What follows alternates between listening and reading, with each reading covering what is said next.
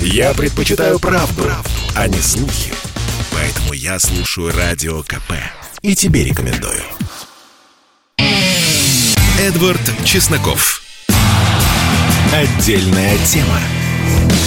Здравствуйте, друзья! Это наш последний день перед выборами. И, конечно же, я всех призываю исполнить гражданский долг и проголосовать. Перед этим, конечно же, изучить программы кандидатов, изучить их биографию, ведь сейчас же есть сеть. И самое главное, посмотреть, кто из них русофобы, кто из них за Россию и за русских, а кто не очень. И, конечно же, как э, в 96 году проголосовать сердцем. Что еще происходит? А еще и Россия, и США обвиняют друг друга во вмешательстве в свои внутренние дела. Например, я в Википедии в англоязычной нашел невероятную совершенно статью связи того самого движения БЛМ и российских спецслужб.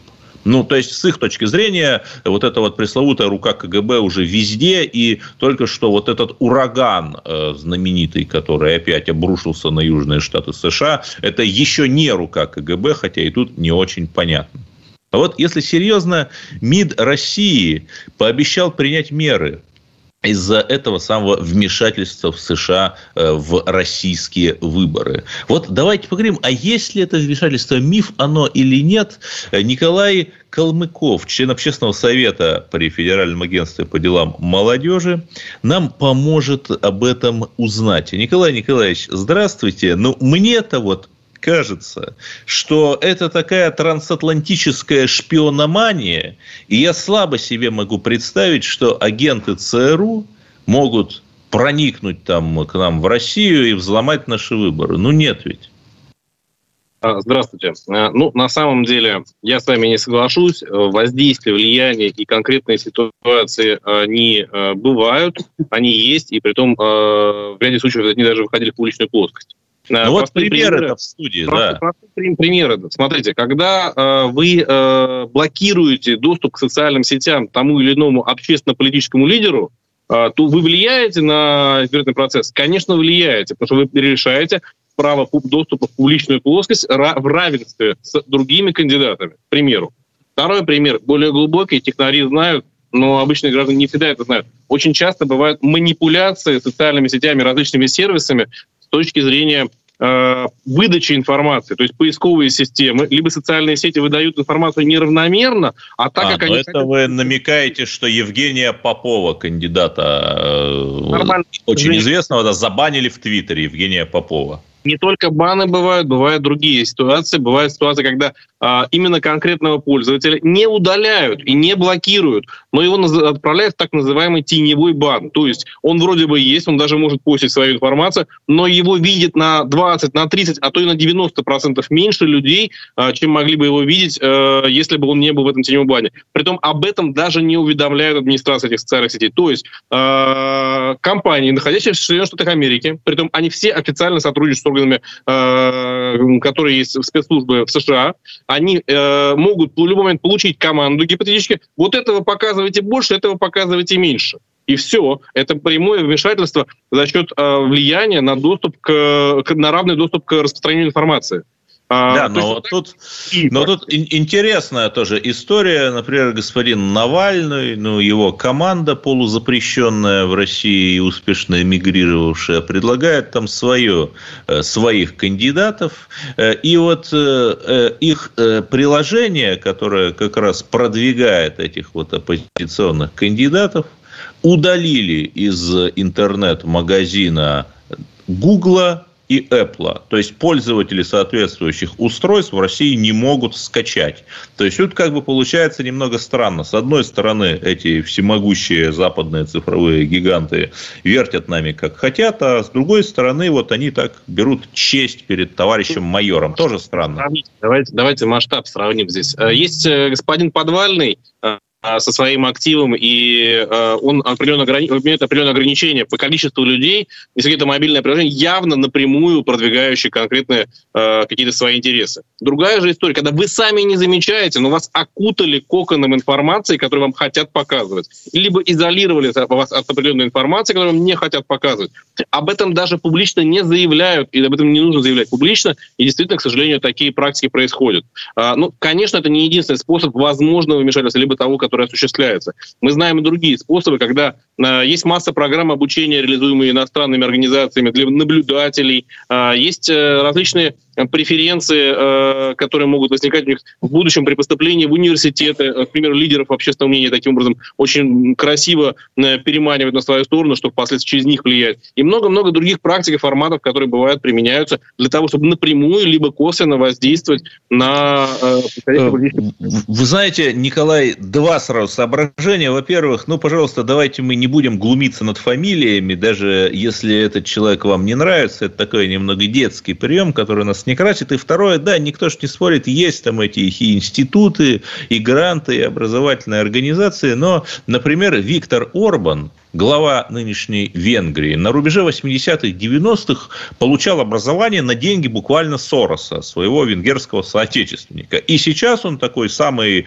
что ни на есть, консерватор, чуть ли не союзник России в Центральной Европе, да, и при этом он учился там э, на грант Сороса, буквально. Не кажется ли вам исходя из этого, да, что все эти истории про всемогущего Сороса и его гранты, они сильно преувеличены, вот на примере Орбана. Вы правильно подметили момент. На самом деле, действительно, есть люди, которые получают разные грантовые программы. Это не значит, что каждого нужно облить черной краской. Есть люди, которые занимаются исследованиями, наукой, фундаментальными зачастую исследованиями, да, они участвуют в грантовых программах для того, чтобы вести свою исследовательскую деятельность, к примеру, либо получать образование. Но, тем не менее, это один из способов. Равно точно так же, как соцсети где-то блокируют, где-то не блокируют, где-то в большей степени возможно влияние, где-то в меньшей степени возможно влияние. То есть не нужно э, черное и белое жестко делить, но при этом учитывать возможные риски, возможные э, инструменты, которые из нее могут воздействовать, конечно, необходимо, чтобы трезво понимать, что происходит вокруг. Это ну, рационально нужно осмысливать. Николай, вы член общественного совета при Росмолодежи. Это федеральное агентство целое занимается нашим подрастающим поколением. У меня, может быть, наивный вопрос, а вот неужели нельзя тоже нам сделать какие-то свои такие вот э, образовательные программы, там, собирать каких-нибудь молодых лидеров из Белоруссии и рассказывать им – что есть оно общерусское единство. Я хочу напомнить, что, например, э, Софья Сапега, э, возлюбленная всем известного Романа Протасевича, она училась на такой же, но их программе в Европейском университете в Вильнюсе, который в буквальном смысле там готовит оккупационную элиту. Вот, а у нас-то почему таких программ нет? Спасибо большое, что дали возможность провести маленькую рекламную кампанию. Э, программы есть, какие-то лучше, какие-то хуже. Э, я, в случае, являюсь представителем членом общественного совета, а не являюсь э, именно там руководителем агентства по молодежи, либо по работе с соотечественниками, потому что вы затронули еще и эту тему. Это Россотрудничество, уже другое ведомство занимается. Тем не менее, есть программа. Новое поколение. Программа шикарно, существует много лет. Она была маленькой, потихоньку стала расширяться. Эта программа реализуется Россотрудничеством для иностранных молодежных лидеров, к примеру. Есть форум Евразия. Недавно буквально прошел, к сожалению, не успел я сам посетить, должен, должен был выступать. Проходит каждый год. Это большой съезд, где и наши молодежные лидеры, и зарубежные из разных стран собираются и проходят обучающие программы, генерируют проекты, а те, кто являются нашими гражданами, еще имеют право получения грантов, финансирования для того, чтобы реализовать свои проекты. Э, по целому ряду областей. Помимо этого есть программы лидерские, притом они разные. Есть молодежная команда страны, программа существует несколько лет уже, э, в которой собираются члены молодежных парламентов, молодежных правительств. Знаете, это ну, такая некая песочница для тех, кто вот планирует, присматривается, но еще не факт, что готовы там идти в большую политику, но они пробуют, моделируют, предлагают какие-то инициативы органов власти или Э, даже вплоть до там, своего поселка или города, выходит с какими-то предложениями и так далее. Есть, такие... Ну вот да, мы, мы сегодня как раз о Белоруссии будем еще говорить в связи ну, с ее новым праздником. Вместе общее. У меня-то предложение, оно тоже может быть наивное. Есть, например, конкурс «Лидеры России». Есть много других похожих конкурсов. Давайте пригласим, разрешим в них участвовать. Например, гражданам Белоруссии. У нас же союзное государство. Или даже гражданам Евразийского экономического союза. Ну, кому от этого плохо-то станет? Инициативы немножко опоздали, уже можно. Сейчас уже проходит конкурсная программа для иностранных граждан. А, у нас есть, кстати, между прочим, весной, когда э, пандемия только начиналась, мы поняли, что у нас некоторые вопросы будут стопориться по работе с молодежью. Мы объявили, что открываем отдельный специальный чат, где с Росмолодежью мы собираем тех ребят, которые имеют проекты, и им нужно помочь э, с точки зрения подсказать, с кем, где, как взаимодействие выстроить. Любой человек может зайти, написать, у меня есть такой-то проект, который я хочу масштабировать на сотрудничество с странами э, постсоветского пространства, СНГ, другими странами. И где есть возможность, мы стараемся их состыковывать, э, при том как с линии органов власти, так и по линии общественников, э, предпринимателей, которые там помогают, э, международники, в том числе старшего поколения, младшего специалиста. Это тоже есть. И, кстати, большая работа идет еще по линии Совета молодых дипломатов при МИД России. Это отдельная структура, которая занимается взращиванием будущего поколения дипломатов, э, и они выстраивают отношения очень, кстати, активно именно со специалистами. Да, главное, главное, чтобы не как в фильме «Спящие», где, если вы помните, там в МИДе половина вообще всей зарубежной агентуры американской сидела. Николай Калмыков, член общественного совета при Росмолодежи у нас был, а я лишь добавлю, друзья мои, что нам нужно, безусловно, защитить нашу внутреннюю политику и нашу суверенитет суверенитет, но опираясь на что? На какие ценности? На э, советские или на российские, или на некие синкретичные? Сколько нашему государству лет? 30, 100 или, может быть, 1100. Вот пока мы на эти базовые ответы, э, на, на эти базовые вопросы не дали ответы, ничего нам будет непонятно. Продолжим через пару минут говорить о загнивающих США, конечно же. Чтобы не было мучительно больно за бесцельно прожитые годы, слушай «Комсомольскую правду». Я слушаю Радио КП и тебе рекомендую. Эдвард Чесноков. Отдельная тема. Наш эфир продолжается, и я хочу заранее извиниться, когда вы будете слушать эти звуки наши прекрасные, я буду находиться в самолете, направляющемся в мой родной Череповец. Поэтому, да, сегодня эфир в записи, и по этой же причине не будет ваших звонков, дорогие радиослушатели. Но давайте поговорим, как мы обещали, про североамериканские Соединенные Штаты.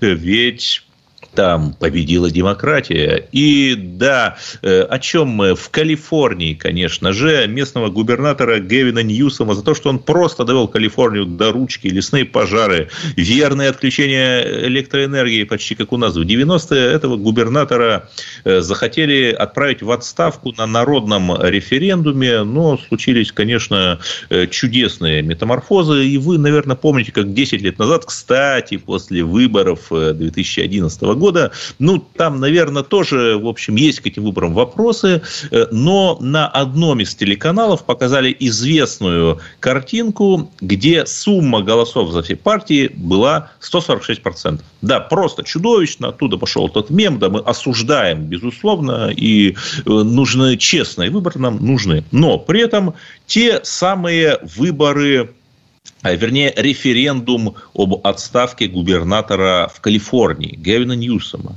О нем вел репортаж телеканал CNN, и буквально в разных кадрах в этом, на этом канале показывают разную инфографику. Э, и голоса за Гевина чудесным образом увеличиваются на 351 тысячу буквально там, в течение э, одного, там, одной минуты, при том, что за его оппонента как бы голоса не меняются. Это интересно, да? Э, и Малик Дудаков у нас на линии, американист, автор телеграм-канала, который называется Малик Дудаков. Э, как это все можно объяснить?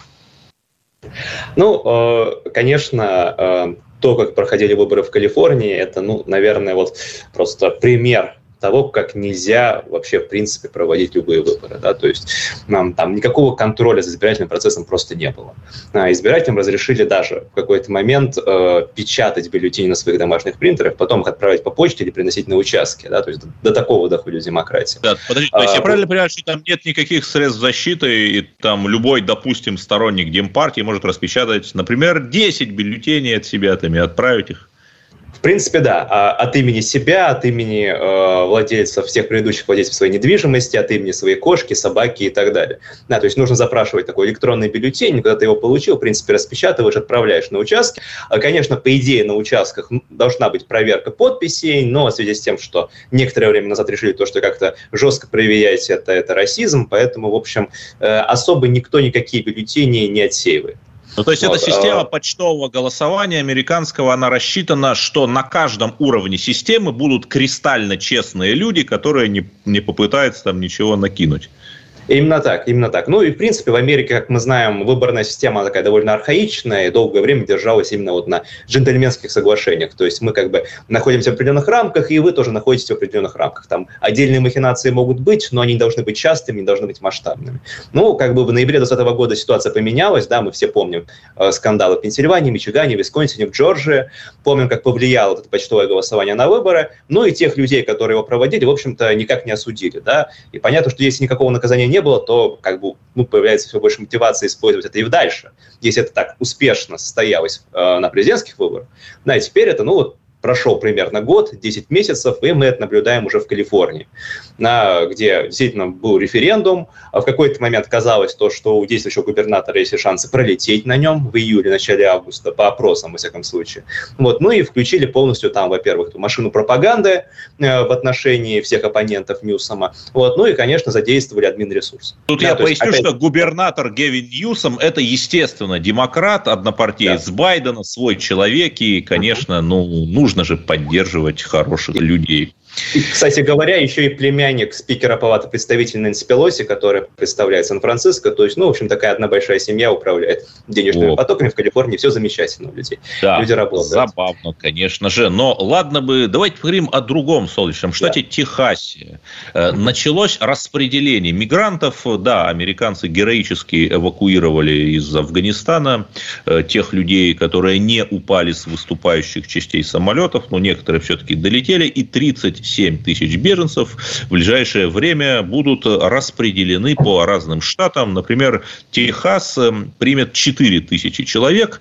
И я так понимаю, что с одной стороны понятно, что это распределение исходит из населения штата, Техасе там, по-моему, 25 миллионов человек. Чем больше населения, тем больше он беженцев может принять. Что логично. Но Техас-то это штат республиканский, резко республиканский. И понятно, что эти беженцы, которые отличаются многосемейностью, они же будут голосовать за демократов, за тех, кто их вытащил из Техаса. То есть, простите, уже совсем оговорился, из Афганистана, конечно же. Вот нет ли тут тоже ощущения какого-то такого морального релятивизма? Ну, конечно, имеется, да, и, безусловно, это все используется в грязных целях, электоральных целях. Вот, мы понимаем, что, конечно, по приезду, по получению статуса беженца они не смогут сразу голосовать, там будет определенная процедура э, получения гражданства и так далее, это займет долгие годы, но в перспективе, в перспективе там 5-7 лет, конечно, они станут вот таким еще одним э, э, лояльной гвардией, лояльной группой этнической, которая будет голосовать там, там давать 80-90% демпартии. Точно так же, как и всевозможные беженцы из других стран, которых принимала Америка, например, с Ближнего Востока с начала 90-х годов. И, конечно, да, это в том числе меняет демографию э, и Техаса, и других штатов. Да, и мы видим то, что там распределение этих самых афганских беженцев, оно тоже довольно интересное. Во многие колеблющиеся штаты их добавляют, там вроде Мичигана или Айовы, скажем, да, что-то не самые большие, не самые многочисленные, но тем не менее вот именно туда зачем-то нужно отправлять тоже там по две, по три тысячи этих самых афганцев. Ну, наверное, да, того, хотя было бы логично, было бы логично отправлять там в демократические штаты, которые вот за толерантность, за 100 цветов и так далее. Странно. Ну, видишь, как бы либеральные штаты, они уже есть либеральные, а вот эти вот штаты, они такие довольно правые, довольно российские, и как бы нужно местный колорит разбавить таким да. этническим разнообразием. Да, но что еще интересно? Есть и хорошие, наверное, новости. Э, в США э, скоро, ну, как скоро, через три года будут выборы 2024. И насколько, э, каковы шансы, что, например, наш народный любимец Трамп снова на них пойдет или уже уступит дорогу молодым? Ну, сложно сказать, конечно. Там многие надеются на то, что он все-таки уступит дорогу молодым. Там перспективных кандидатов немало, например, губернатор Флориды Рон Десантис. Однако же, однако же, вот последние какие-то телодвижения стороны э, Трампа э, указывают на то, что, наверное, он все-таки пойдет сам то, что он уже выпускает во всю такие и да, да, да, все, ролики как мы любим, все как мы любим. Вот эта же да. история будет по новой, нас ожидает новый раунд этого невероятного веселья. За кого же мы? За демократов или за республиканцев? И те, и другие вводят против России санкции. Но еще что, я, э, дорогой Малик, прочитал, и вы, наверное, тоже прочитали э, протокол э, допроса свидетелей по операции «Анкор», это операция ФБР, еще в 2015 году проводилась, допроса возможных свидетелей дела о подготовке к терактам 11 сентября. Мы саму эту операцию там вчера с нашим СОПКОРом США подробно обсудили в эфире, но меня зацепила одна деталь.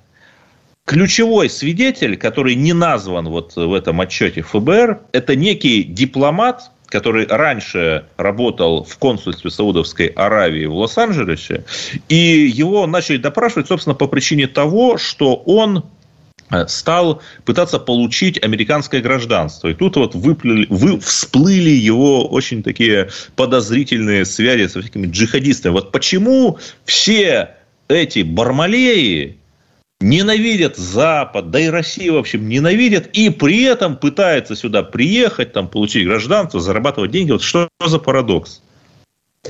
Ну, как бы, опять же, ненависть к Западу, как к такому, опять же, мы уже говорили сегодня про моральный релятивизм, да, морально деградирующей э, стране или части, части света, он как бы у людей ну, не входит в противоречие с тем, что здесь много денег, которые можно зарабатывать. Да? И поэтому, конечно, в какой-то момент я думаю, что вторая часть финансовая перевешивает первую. Вот. А почему, допустим, американцы так долгое время закрывали глаза на все связи с Саудовской Аравией, э, с террористами? Ну, это как бы вот такая геополитика или реалполитик. Тут, как бы, скажем так, э, национальные какие-то интересы, видимо, оказывались выше, чем желание э, там, отыскать правду или кому-то отомстить. Ну и, конечно, для наших начинающих политических аналитиков, которые сейчас нас слушают, важно извлечь главный урок. Подумать, а благодаря чему глобальный Запад, США, Европа, да и, в общем-то, Россия стали богаче, мощнее вот большинства этих стран глобального юга, ну, там, за редчайшими исключениями наподобие нефтеносных монархий залива, которые сами по себе вот сидят на нефти при небольшом населении. Почему же мы стали мощнее? Может быть, благодаря толерантности, может быть, благодаря тому, что мы сражаемся с трансофобией и думаем об э, равной представленности всех 66 гендеров, не знаю. Задумайтесь об этом, дорогие друзья. С нами был э, эксперт-американист, э, автор одноименного телеграм-канала Малик Дудаков. Спасибо, Малик. Ну а мы Спасибо. продолжим после новостей. Оставайтесь на связи. Послушай, дядя, радио КП. Ведь недаром я его слушаю. И тебе рекомендую. Эдвард Чесноков. Отдельная тема. И да, друзья, давайте поговорим о глубинной России, о русской глубинке, о той России, которая иногда кажется потерянной и забытой, например, о Камчатке. Ведь э, это, это один из самых дальних регионов страны. И, например, в святые 90-е, а Камчатка зависит и от э, мазута, и от продовольствия, и от дизеля. Это все завозят на кораблях. В святые 90-е в какой-то год просто не завезли это все, и Камчатка чуть не вымерзла и чуть не голодала. Но, слава богу, сейчас хоть все получше. Или нет? Э, мой старый друг, публицист, Сергей Сигачев сейчас находится на Камчатке и лично инспектирует, как же там на краю России живут люди. Сергей Геннадьевич, здравствуйте. Ну, есть ли жизнь на Камчатке? Может, там туризм развивается? Добрый день. Жизнь на Камчатке, безусловно, есть. туризм здесь, безусловно, развивается. Но я хочу сказать, что главная, так сказать, примета Камчатки на сегодня – это дороговизна всего, кроме рыбы и морепродуктов, поскольку сейчас я нахожусь во время Путины, сейчас она идет. Вот. В основном где-то жизнь дороже примерно на 60%, чем на материке. Ну, материком я называю Санкт-Петербург, откуда я, собственно говоря, прилетел. Вот э, измеритель какой-то такой. Здесь дороже все. От услуг, от элементарных продуктов до овощей и фруктов, которые, естественно, дороже больше, чем на 60%. То есть там а, помидоры, там, к примеру, 300-400 там, рублей э, китайские, нормальные помидоры Это 600, за килограмм. ну и так далее. Вот можно... За килограмм, конечно. Ага. Ужас какой. И при этом э, при кровавом советском режиме, как известно, ходил паром из э, Петропавловска-Камчатского во Владивосток. Например, можно автомобиль было таким образом пригнать, можно было самому отправиться таким образом на корабле. А сейчас, я так понимаю, этого нет. Сейчас есть только авиасообщение для обычного пассажира и э, возможности кораблем отбыть там с автомобилем. Э, ну, в настоящее время нет. Слухи об этом как бы э, циркулируют, но, насколько я знаю, пока никакого конкретного подхода к этой проблеме тут нет. Уже с 89 -го года, вот можно считать. Да, это печально. Вот давайте как раз поговорим э, об авиации. Мы э, неоднократно обращали внимание, что в России временами происходит какой-то самолетопад. Например, вот эти вот э, турболеты, это так называется небольшой 18-местный двухмоторник Л-410, который чешского производства, там его на Урале собирают. Это сейчас один из основных самолетов нашей малой авиации, и он периодически падает. Вот летом было ужасное Э, ужасная катастрофа в районе Паланги, когда врезался в гору вот этот вот турболет. Вот как сейчас обстоят дела с малой авиацией на Камчатке? Но я э, немножко поправлю. Катастрофа была все-таки с Ан-26, насколько я помню. А, а Значит, да, э, который, да, который в районе Паланы. Это была бывшая столица Корякского автономного округа, а сейчас просто автономного района Камчатского края. Э, с малой авиацией, в общем-то, тяжело и дорого обстоит. Я извиняюсь, что как бы немножко так пессимистично, но вот э, начнем э, с цифр по пунктам. С какими сейчас у нас есть сообщения пунктами ну, на Камчатке. Вот. А я могу сказать по актуальному расписанию,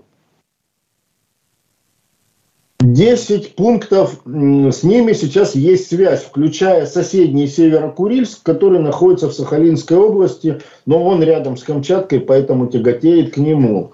Вот. Часть пунктов э, осуществляется сообщение Л-410, этим самым турбулетом чешским, лицензионным, который там 17-местный, поближе. А те, которые подальше, распределены между двумя марками. Летают Як-40 летает в Палану, Тигиль, э, еще куда-то. И летает Ан-26, вот этот самый старенький, тоже в Палану, в Теличики, в Ассору. Э, то есть те пункты, которые находятся далеко уже на севере Камчатки. Хорошо, сейчас можно в 10 пунктов улететь. А в советское время какова была сетка маршрутная? Больше, наверное? А, в советское время, по-моему, было 16 пунктов, но здесь как бы дьявол заключен в деталях. А, дело в том, что тогда были рейсы ежедневные и по жесткой тарифной сетке общесоюзной, ну, как, которая исчислялась от расстояния. И вот этот Проще вот говоря, дешевые были билеты, я правильно понимаю, а не как сейчас? Так, так точно. Сейчас на эти билеты цены абсолютно неадекватные. Как бы я даже не знаю, как вот эти люди, которые летают, э, ну, живут в Ассоре или в Палане. Вот я запрашивал через Яндекс расписание цену авиабилетов. Мне, например, говорят, в Ассору 31 тысяча билет стоит рублей. В Палану э, что-то порядка 28 тысяч. То есть абсолютно несуразная цена, чтобы вылететь, это дороже, чем от Петропавловска до Москвы я буду лететь Боингом 777. Хорошо, но э, тогда возникает простой вопрос, а что делать? Это действительно безумие, то есть люди себя чувствуют оторванными от большой России. Может быть, какие-то позитивные элементы советского авиационного опыта использовать? Я здесь могу лишь э, констатировать то, что поскольку во время либеральных реформ 90-х годов и э, распада вот этой единой системы авиации аэрофлота, Эм, исчезло так называемое перекрестное субсидирование. То есть, когда а, выгодными рейсами, прибылью от выгодных рейсов покрывались рейсы, значимые для транспортной связности, но дорогие. То есть, вот как раз у нас вот этой камчатской ситуации. И сейчас э, вариант какой? Либо как-то правительство России должно субсидировать эти рейсы напрямую, но и так, чтобы, как бы, так сказать, не, не крали эти деньги там по пути. А, либо вводить обратно как бы большие компании и перекрестное субсидирование. То есть а, компания владеет выгодными слотами, которые приносят хорошую прибыль, а взамен за это ей, в общем-то, добавляют э, те рейсы социально значимые, которые должны соединять страну. Вот я вижу как бы такой вот выход. Для... Ну, понятно, да, совершенно логично, если, например, национальный перевозчик зарабатывает на рейсах Москва-Сочи, которые всегда полны, то пусть он эти деньги, эти доходы тратит, чтобы субсидировать рейс, например, Петропавловск-Камчатские Командорские острова. Мы об этом говорили, кстати, пару э, дней назад, э, тоже с моим коллегой из КП, который там побывал. Но я правильно понимаю, что все-таки сейчас э, есть подвижки, и, например, в том же Петропавловске-Камчатском там новый аэропорт строят. Аэропорт вроде бы э, строят новый, но насколько я вот сейчас визуально увидел, что в основном пока пристраивают какие-то модули к существующему, ну, так сказать, лепят там дострой. Это не самострой, конечно, а дострой. То есть, как бы бывший хрущевский вот этот вот терминал, к нему пристраивают всякие разные дополнения. Пока в эту сторону – а, началась ли большая стройка, я пока этого сказать не могу, а, не владею ситуацией. Вот сегодня я как раз был в аэропорту, хотел съемка, но не получилось, перенесена, перенесена на несколько дней вперед. Да, и э, почему, Насколько... почему мы так э, акцентировали внимание на авиации и на аэропорте? Да потому что аэропорт – это единственные ворота в большую Россию для Камчатки. И что мы видим? Я был в 2014 году в Петропавловске Камчатском, там аэропорт, это был просто, ну извините меня, просто сарай. И люди, а, там вот два Э, широкофюзеляжника самолета, которые э, стоят и ждут пассажиров, и пассажиры, чтобы пройти регистрацию, то там получается там 400 или 500 человек, они просто хвост очереди начинается на улице, и потом у него так вот через двери очередь продолжается и заходит в аэропорт. Ну, то есть это, конечно, полный позор, и мы э, требуем, конечно же, чтобы прекрасный русский город Петропавловск-Камчатский получил, наконец, нормальный аэропорт. Однозначно да. нужно. Спасибо. Я... С нами, да, с нами был Сергей Сигачев, блогер, путешественник, транспортный эксперт, который рассказал нам о том, что же творится с малой авиацией на Камчатке. Наведите порядок в малой авиации, товарищ правительство. Продолжим наш разговор через пару минут. Я слушаю «Комсомольскую правду», потому что «Радио КП» — это корреспонденты в 400 городах России. От Южно-Сахалинска до Калининграда. Я слушаю «Радио КП» и тебе рекомендую. Эдвард Чесноков. Отдельная тема. И эфир продолжается. Я обещал, что мы будем говорить о Белоруссии. Мы будем говорить о Белоруссии, ибо 17 сентября, то есть сегодня Синеокая отмечает, э, впервые, получается, отмечает э, необычный праздник, День народного единства, в том плане, что этот праздник учрежден только в этом году. Но я думаю, что образованным людям нет нужды рассказывать, что это за праздник. Да, Красная Армия, собственно, через 17 дней после Гитлера вступила в Польшу по этнографической границе и вернула области Западной Украины и Западной Белоруссии. Таким образом, три могучих славянских богатыря соединились в одном государстве, наверное. Вот давайте поговорим об этом с Валерием Карбалевичем, белорусским политологом. Валерий Иванович, здравствуйте. Но мне-то все-таки кажется, при всем уважении, э, что День народного единства, да, настоящий День народного единства, это не 17 сентября, такая достаточно спорная история с пактом Молотова-Риббентропа связанная, э, а другая история, 24 октября 1795 года, когда после третьего раздела Польши Россия бескровно присоединила белорусские земли, и, собственно, э, Белоруссия э, вот э, стала тоже единой от Витебска и до Брест-Литовска. Вот вам не кажется, что это, этот день в конце 18 века в некотором роде более важный, как День единства? Ну, более важный для кого? Может быть, для России, да, но в Беларуси эти события трех разделов очень противоречивые эмоции вызывают. И до сих пор историки спорят, и не только историки, вот, э, в отношении этих событий. И это не было добровольное присоединение, это было насильственное присоединение э, хоть и бескровное, бескровное в тот момент, но потом, через какое-то время, было восстание Костюшка, было еще восстание 1831 года, 1863 года, так что крови было очень много. Вот. Но э, тут как бы вообще сама постановка вопроса, каким образом можно использовать историю для того, чтобы решать сегодняшние проблемы. Это очень такая Э, деликатная тема, потому что э, сегодня белорусское общество радикально расколото. Так расколото, как оно не было, я не знаю, давно, наверное, может быть, со времен войны.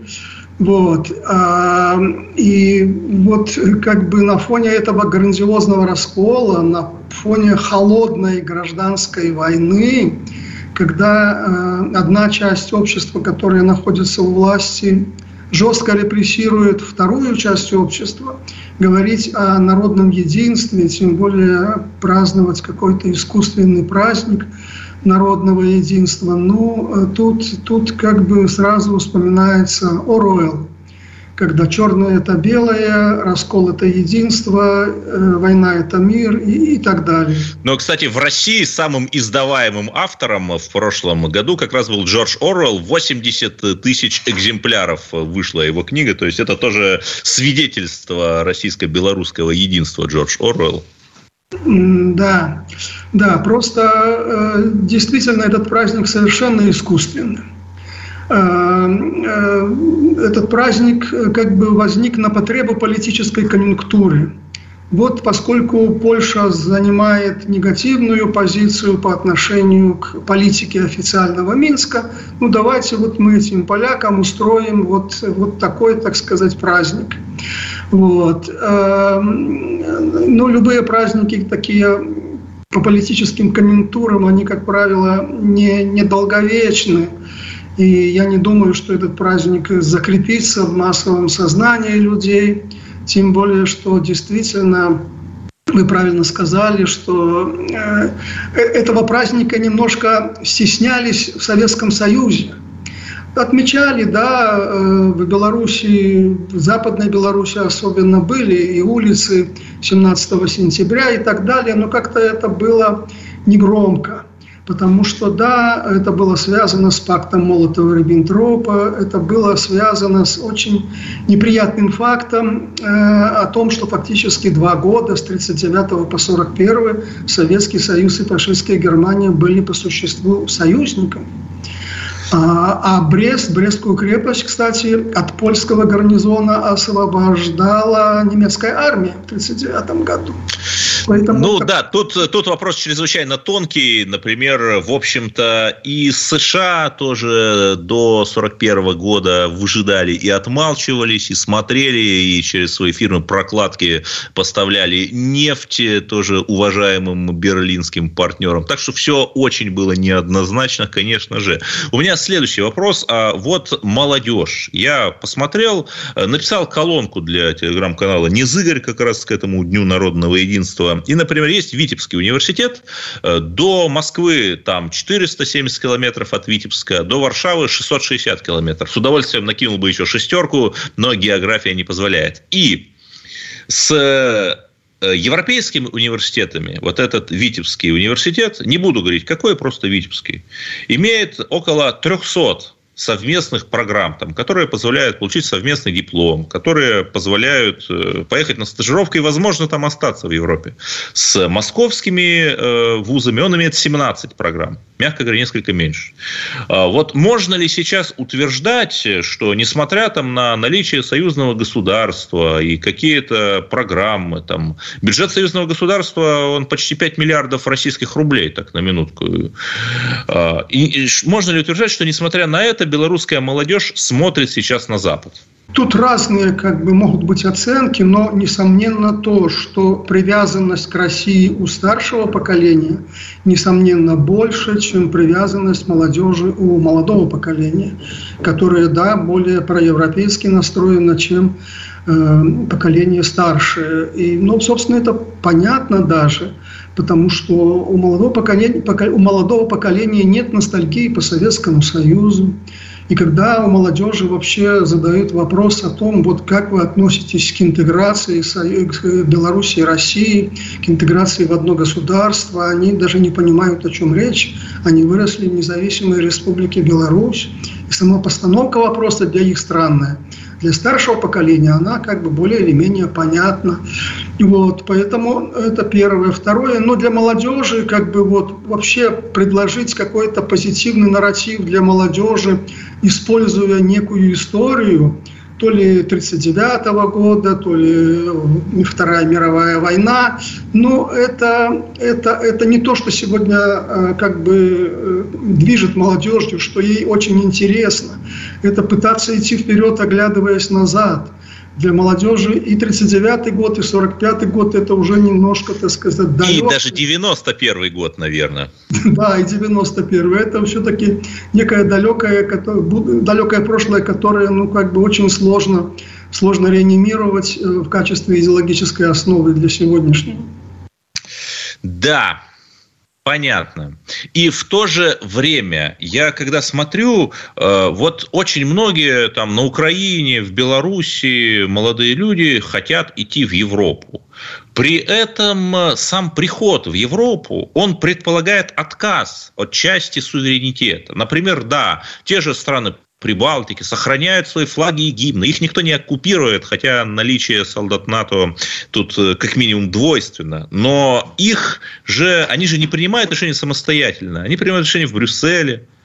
Вот э, какой же здесь, в этом европейском пути, какой же, какой же здесь, в этом европейском пути, вообще э, может быть лучший вариант, там, нежели в российском пути? Я не знаю.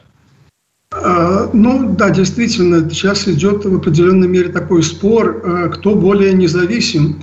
Независим, больше независимы страны Балтии, находясь в Европейском Союзе, или больше независима Беларусь, находясь в Союзе с Россией.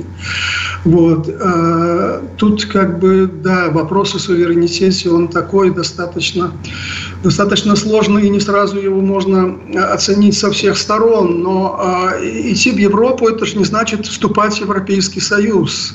Э, идти в Европу – это значит, наверное, принимать какие-то э, ценности европейские, нормы жизни европейские, имплементировать их в свою собственную страну. Это и рыночная экономика, и правовое государство, и демократия, свободные выборы, политический плюрализм, то, чего сегодня в Беларуси нет. Поэтому речь не идет о вступлении как каком-то институ институциональном, речь скорее идет о применении каких-то вещей, которые бы помогли Беларуси двигаться вперед. Я думаю, что вот так. Да. Э, Валерий, Валерий э, Карбалевич, белорусский политолог у нас был на линии. Ну и, конечно, постоянные радиослушатели мои с удивлением услышат о европейской демократии, послушав э, пару дней назад тоже эфир с немецкими оппозиционерами из альтернативы для Германии, чей автомобиль сожгли антифашисты, или послушав новость про кандидата в депутаты от альтернативы для Германии Ольгу Петерзен, чьему помощнику просто разбили в буквальном смысле голову антифашисты, попытавшись сорвать ее мероприятие. В общем, все непросто, конечно же. И, дорогие друзья, еще раз напоминаю, исполните свой гражданский долг и проголосуйте, чтобы опять не проиграть. Спасибо. С вами был Эдвард Чесноков. Услышимся на следующей неделе. Эдвард Чесноков. Отдельная тема.